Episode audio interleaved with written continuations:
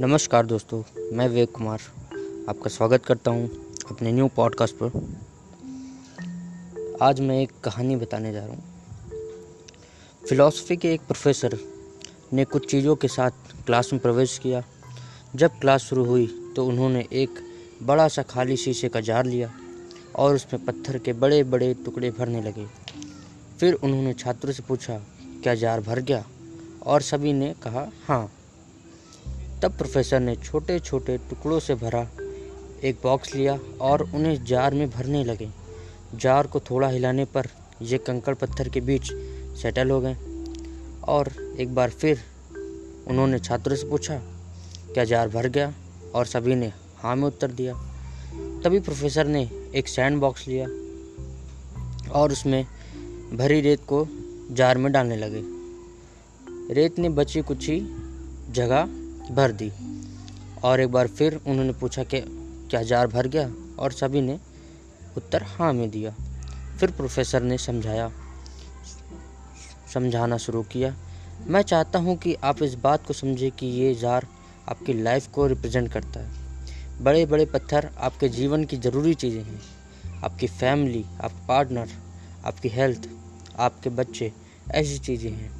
अगर आपकी बाकी सारी चीज़ें खो भी जाएँ और ये सिर्फ़ ये रहे, यही रहें तो आपकी ज़िंदगी महत्वपूर्ण रहे, वो रहेगी। ये कंकड़ कुछ अन्य चीज़ें हैं जो मैटर करती हैं, जैसे कि आपकी जॉब, आपका घर इत्यादि। और ये रेत बाकी सभी छोटी मोटी चीज़ों को दर्शाती हैं। अगर आप जार को पहले रेत से भर देंगे तो कंकड़ पत्थरों के लिए कोई जगह नहीं बचेगी। यही आपकी लाइफ के साथ होता है। अगर आप अपनी सारी समय, ऊर्जा, छोटी छोटी चीज़ों में लगा देंगे तो आपके पास कभी उन चीज़ों के लिए टाइम नहीं होगा, जो आपके लिए इम्पोर्टेंट है। उन चीज़ों पर ध्यान दीजिए, जो आपकी खुशियों के लिए ज़रूरी हैं। बच्चों के साथ खेलिए, अपने पार्टनर के साथ डांस कीजिए। काम पर जाने के लिए, घर साफ़ करने के लिए, पार्टी के लिए हमेशा वक्त होगा। पर पहले पत्थरों पर ध्यान दीजिए। ऐसी चीज़ों, चीज़ें जो सचमुच मैटर करती हैं। अपनी प्रायोरिटीज सेट कीजिए। बाकी सब चीज़ें तो रेत की जैसी हैं। तो आज की कहानी शायद आप इस कहानी से इंस्पायर हुए होंगे। थैंक यू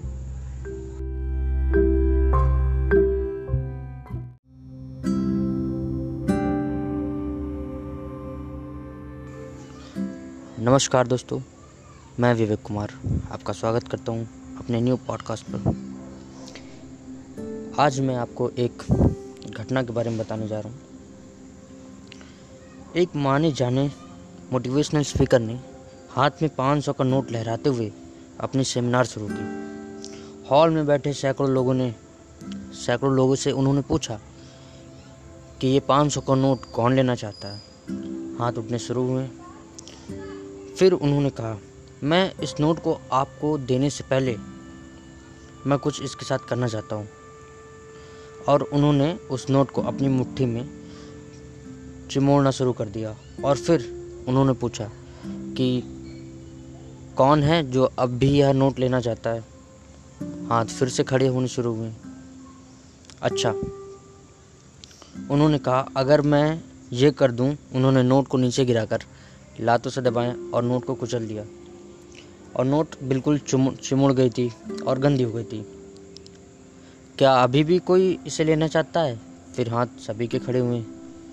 दोस्तों, आप लोगों ने आज एक महत्वपूर्ण पाठ सीखा। मैंने इस नोट के साथ इतना कुछ किया, पर फिर भी इसकी वैल्यू कम नहीं हुई। ये अभी भी पाँच सौ का ही है। जीवन इसी तरह। जीवन में कई बार हम गिरते हैं, हारते हैं। हमारे लिए बहुत निर्णय लेने में, हमारे लिए हुए निर्णय हमें मिट्टी में मिला देते हैं।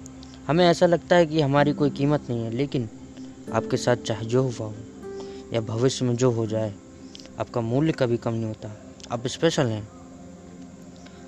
आप इस बात को मत भूलिए। कभी भी बीते हुए कल की निराशा को आने वाले कल के सपनों को बर्बाद मत करने दीजिए। याद रखिए, आपके पास जो है, सबसे कीमती चीज़ है, और वो है आपका जीवन। धन्यवाद।